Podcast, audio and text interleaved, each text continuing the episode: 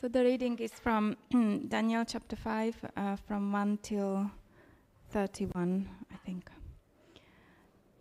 The writing on the wall. King Belshazzar gave a great banquet to a thousand of his nobles and drank wine with them. While Belshazzar was drinking his wine, he gave orders to bring in the gold and silver goblets that Nebuchadnezzar, Nebuchadnezzar Uh, his father had taken from the temple in Jerusalem, so that the king and his nobles, his wives, and his concubines might drink, drink from them. So they brought in the gold goblets that had been taken from the temple of God in Jerusalem, and the king and his nobles, his wives, and his concubines drank from them. As they drank the wine, they praised the gods of gold and silver, of bronze, iron, wood, and stone. Suddenly the fingers of a human hand appeared and wrote on the plaster of the wall near the lampstand in the royal palace. The king watched the hand as it wrote. His face turned pale, and he was so frightened that his knees knocked together and his legs gave way.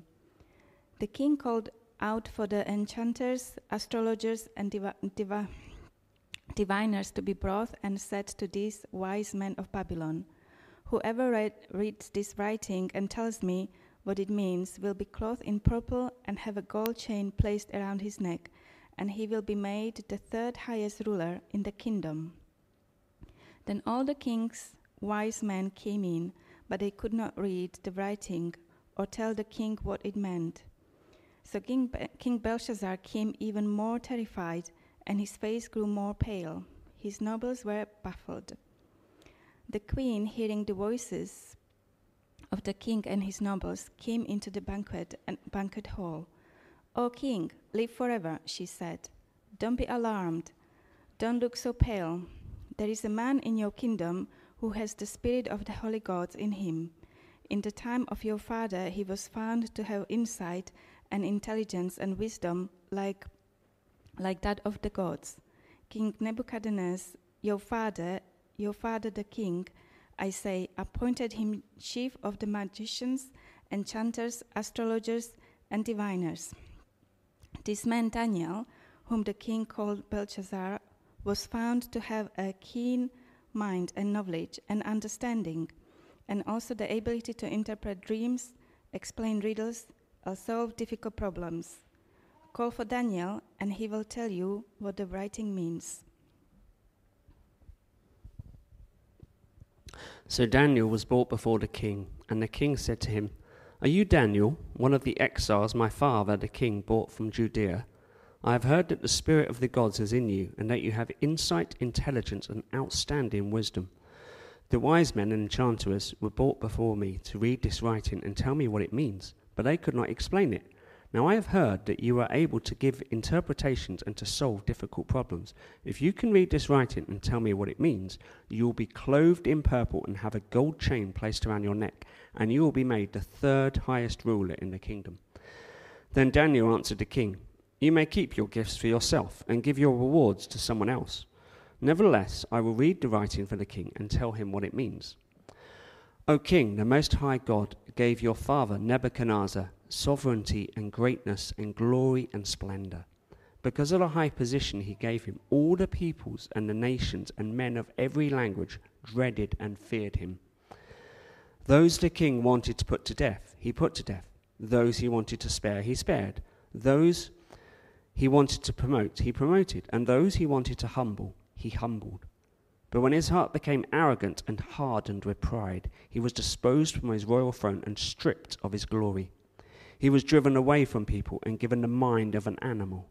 He lived with the wild donkeys and ate grass like cattle, and his body was drenched with the dew of heaven, until he acknowledged that the Most High God is sovereign over the kingdoms of men and sets over them anyone he wishes. But you, his son, O Belshazzar, have not humbled yourself, though you knew all this. Instead, you have set yourself up against the Lord of heaven. You had the goblets from his temple brought to you, and you and your nobles, your wives and your concubines, drank wine from them. You praised the gods of silver and gold, of bronze, iron, wood, and stone, which cannot see or hear or understand. But you did not honor the God who holds in his hands your life and all your ways. Therefore he sent the hand that wrote the inscription. This is the inscription that was written, Mene, Mene, Tekel, Parsin. This is what these words mean. Mene, God has numbered the days of your reign and brought it to an end. Tekel, you have been weighed on the scales and found wanting. Pekes, your kingdom is divided and given to the Medes and Persians. Then at Belshazzar's command, Daniel was clothed in purple, a gold chain was placed around his neck, and he was proclaimed the third highest ruler in the kingdom. That very night, Belshazzar, king of the Babylonians, was slain, and Darius the Mede took over the kingdom at the age of sixty-two. This is the word of the Lord.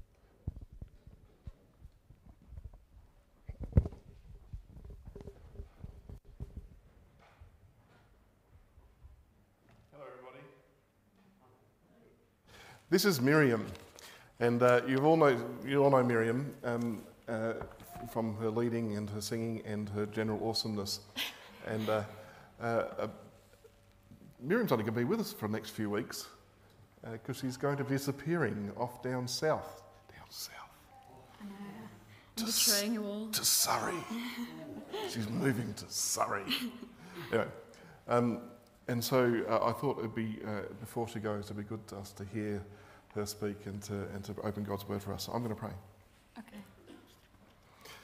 Lord, we thank you for your word. It's a light for our path. It is food for our soul. May it be so for us this morning through Miriam's words. Amen. Amen. Thanks, Dad, and thank you, Martin and Eva. Hello, everyone. I think we can all agree that sometimes it feels like God has disappeared. We want him to show up. This is a story in which he shows up in his own way, with his own agenda. It brings fear, but it also brings hope. We don't want God under our control, but we do want him to be present. So let's see how this story of Daniel and the Israelites in exile shows us how to live in that tension. But in order, but in order to explore the passage properly, we need to put it into context. Up until this point in Daniel, we have seen Babylon under the rule of the Chaldean king Nebuchadnezzar. Last week, Nick looked, Nick and all of us looked through Daniel three, where Nebuchadnezzar ordered three of God's servants to be cast into a blazing furnace for not bowing to pagan gods. We kind of skipped chapter four, and today we're looking at chapter five, but here is my translation of chapter four. Nebuchadnezzar has a dream that he doesn't understand the meaning of, and he summons all the enchanters, sorcerers, diviners, et cetera, but none of them could interpret it. So eventually he summons Daniel, and he hears the interpretation from God. This is what God says to, Neb- to Nebuchadnezzar through Daniel. You will be driven away from people and will live with the wild animals. You will eat grass like the ox and be drenched with the dew of heaven. Your kingdom will be restored to you when you acknowledge that heaven rules. Because this is a word from God, obviously this exact thing happens to Nebuchadnezzar. The Lord humbles him by lowering him from his throne and makes him be driven away from human society and eat grass like oxen. God casts him off his throne and humbles him, until we eventually see him exalt and praise Yahweh, the Most High God. God draws Nebuchadnezzar into his rightful place before God rather than above him. And once Nebuchadnezzar acknowledges that God is the Lord of heaven, his kingdom is restored to him. So today we are looking at chapter five. And now Nebuchadnezzar's son, King Belshazzar, is on the throne. Back at the time when Nebuchadnezzar destroyed Jerusalem, he had stolen gold and silver from the temple of God, which in itself is an act against God because it's his treasure. But Belshazzar takes it a step further and intentionally profanes them by drinking out of these vessels of gold and silver with his wives and concubines and praises the pagan gods of gold, silver, et cetera for them. Belshazzar saw his father be humbled and restored, but still chose to exalt himself against the Lord of heaven. It's almost like he writes himself as the main character of the story, by making himself the King of Kings and putting himself above and therefore against God. But in doing this, he gets caught up in God's story, literally through writing on a wall. I love how dramatic the whole writing on the wall scene is. It reminds me of when villains come to their inevitable end in movies. The climax where all the heroes band together to give the villain one final blow, usually with a witty comment from the, from the main character. The way the passage describes Belshazzar's reaction to it is literally what the face of a villain looks like before he's conquered. His face turned pale, and he was so frightened that his legs became weak and his knees were knocking. The inscription on the wall is a line that I think I've genuinely heard said to a bad guy in a film before. God has numbered the days of your reign and brought it to an end. You have been weighed on scales and found wanting. Your kingdom is divided and given to the Medes and Persians. But I think the reason it's dramatic is because this is the beginning of God bringing the Israelites out of their exile. After this, as written in the inscription on the wall, the Persians take over Babylon. And it's the Persians who eventually, in the next few years, don't just allow the Israelites to return to their homeland, but pay for the restoration of Jerusalem. Obviously, they didn't know this was going to happen. No one did except God. But here he is showing not just Belshazzar, but the Israelites, that he is still in control and saying, I'm still here. I don't know how well you all know the Chronicles of Narnia, but in Prince Caspian, which is the fourth book in the series, but it's the second film, which is kind of confusing, Narnia has been taken over by a race called the Telmarines and are under the rule of King Miraz. All of the Narnians are thought to be extinct, but are actually in hiding. In the story, we discover that most of the Narnians have lost hope of living in freedom again. Some don't even believe in the existence of Aslan anymore, because he hasn't been seen in, three, in thirteen hundred years. A lot of things happen in the story, but eventually the Narnians start to fight the Telmarines for their world back, and in the battle it looks as if the enemy has the upper hand until Aslan arrives and reveals himself to everyone and conquers the Telmarines with a mighty roar. This moment is similar to what God is doing in this passage. With his mighty hand, he is revealing himself by writing on the wall. He is bringing an end to the power of Belshazzar and the Babylonians, after the Israelites have been waiting and longing, wondering if God was even still with them. There must have been times when the Israelites thought that God had abandoned them. After all, he allowed them to be cast out of Jerusalem to live as exiles. He allowed them to be homeless and under the control of unjust rulers. Why didn't he stop any of this from happening? Weren't they his chosen people? This moment where God literally comes down and writes on one of the king's walls brings an end to this doubting and instead brings them hope and a reassurance that he is, in fact, still with them. I think Daniel is another sign of God's presence to the Israelites within the exile. Similar to Lucy and Prince Caspian, Daniel never loses sight of God. He is faithful to him, even when it doesn't feel like God is being faithful to his people. In Prince Caspian, when everyone is out fighting, Lucy just sits and waits for Aslan, because she knows that only he can bring true restoration. This is the same with Daniel. He waits on the Lord and trusts that he will bring restoration to his people. But what does all of this mean for us in twenty twenty-three? I'd like to ask you a question. Who are you in this story? Are you like Belshazzar, needing to humble yourself before God? Are you like the Israelites, waiting and longing for God to shift the powers of this world? Or are you Daniel, patiently and faithfully serving and seeking God in the middle of an exile? So I ask again, who are you in this story? Are you Belshazzar? As Dad mentioned before I started speaking, I am moving at the start of November to be a part of a monastic community down in Surrey. The prospect of this has brought me mixed feelings of fear and excitement, but it has also brought me unexpected feelings of pride. The community I'm joining is part of quite a large Christian organisation full of some big shot names like Pete Gregg. So naturally, part of me is thinking, look at me, I'm so holy because I'm associated with these high up people. Or, I bet I'm the only person my age that is this devoted to God and living in this way. Obviously, that's ridiculous. But I've genuinely had to battle with these feelings of pride, and I've had to allow God to take me off this ped- pedestal that I've put myself on. But I can still fall easily back onto the pedestal, even though I know I don't belong there. Even this morning, standing before you, and this week as I've been preparing this sermon, I've fallen again onto that pedestal. I've had to battle, battle these feelings of pride and thinking that I'm better than everyone.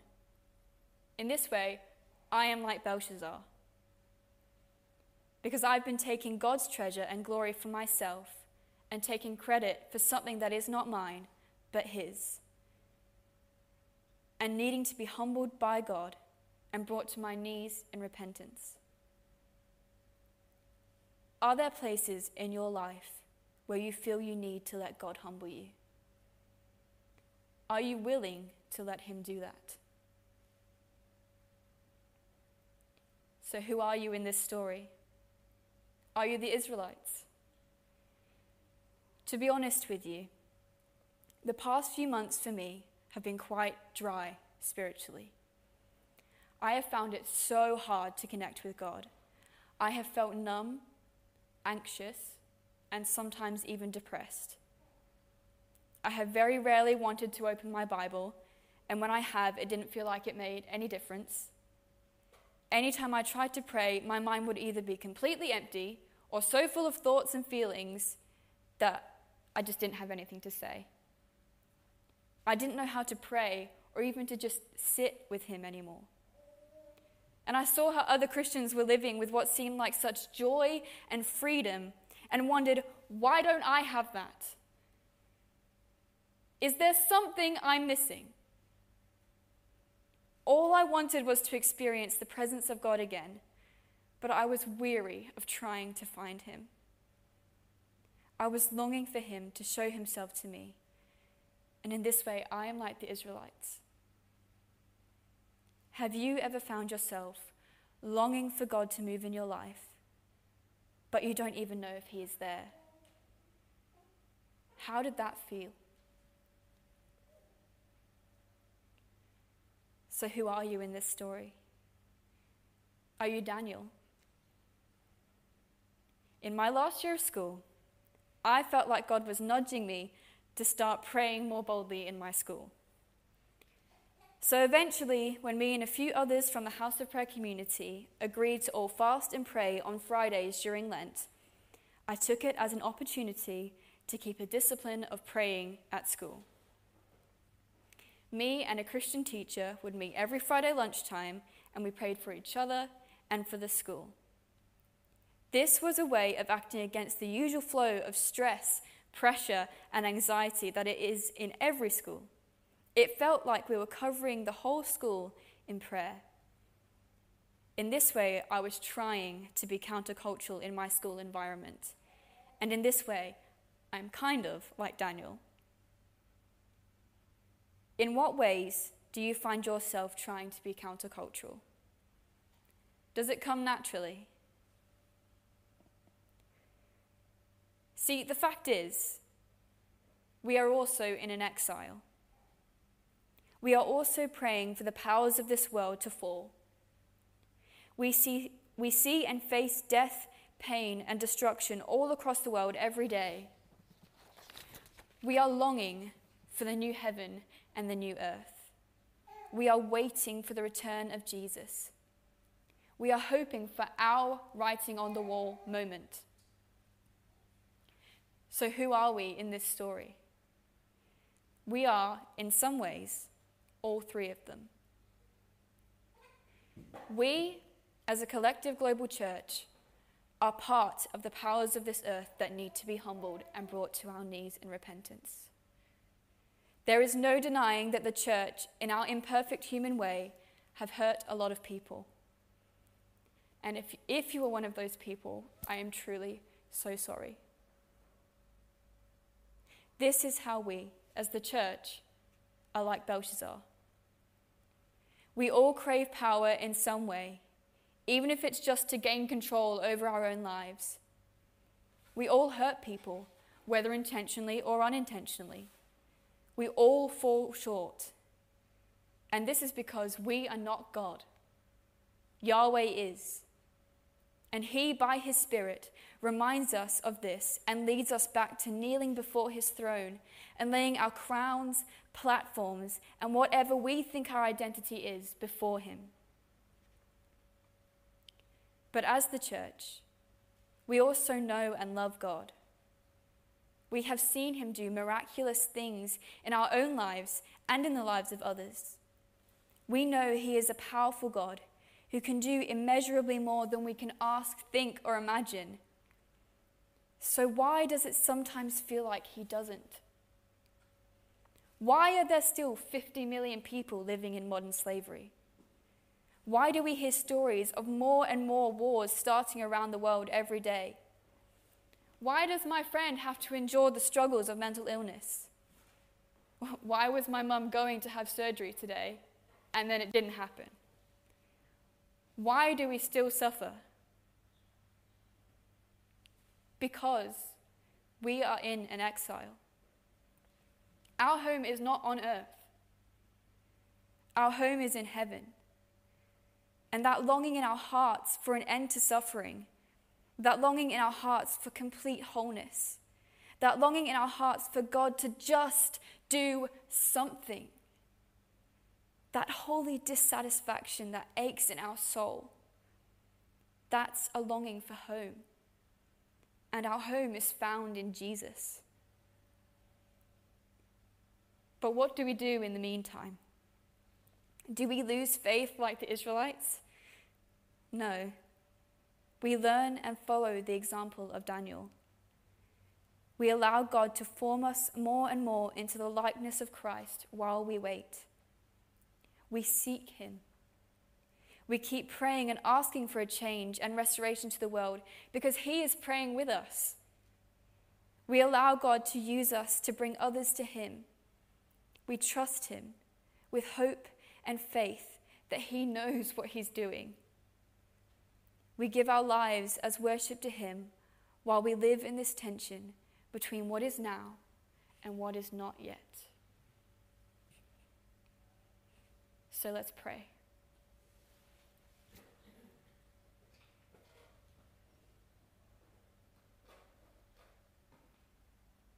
Father, I thank you that you are King. And I thank you that you are God and we are not.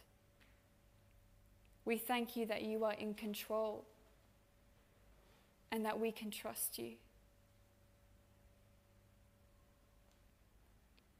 And Lord, I pray that we will seek your face daily as we sit and yearn for you to come again.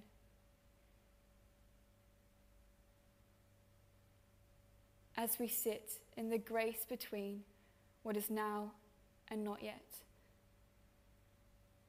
Amen.